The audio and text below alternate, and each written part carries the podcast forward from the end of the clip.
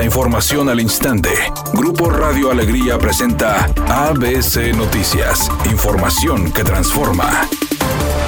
Hoy 21 de septiembre se conmemora el Día Mundial del Alzheimer, enfermedad progresiva y degenerativa del cerebro que provoca el deterioro de la memoria y la conducta. En el país se estima que alrededor de 1.300.000 personas lo padecen, es decir, el 8% de la población adulta mayor del país. De acuerdo con especialistas de la Universidad Autónoma de Nuevo León, este porcentaje podría incrementarse debido al proceso de envejecimiento que enfrenta la población mexicana en los próximos años. Ante este panorama, el Hospital Universitario pone a disposición de la población los servicios de la Clínica del Alzheimer, Demencia y Memoria, espacio que el 25 de noviembre de 2022 cumplirá cinco años de entrar en funciones.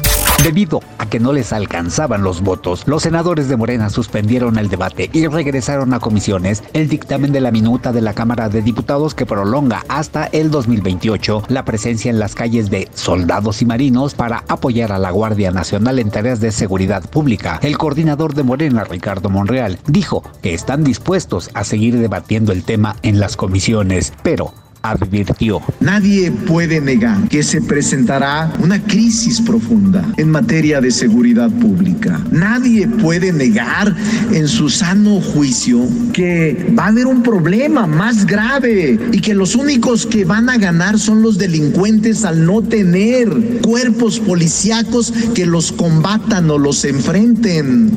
Editorial ABC con Eduardo Garza. Antes el Istelión, la clínica de los trabajadores del gobierno del estado, era un orgullo para los servidores públicos. Había buena atención médica, servicios de especialistas, medicamentos, trato digno y humano. Ahora no hay ni especialistas ni medicinas. Recortaron tratamientos oncológicos, no hay terapeutas, no hay pediatras. Y en blanco y negro, así está el servicio de Istelión que atiende a los burócratas estatales.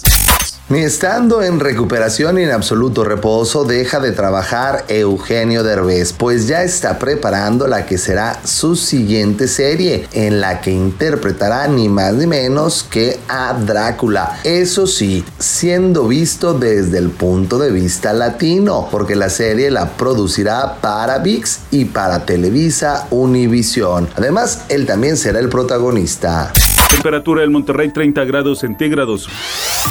ABC Noticias, información que transforma.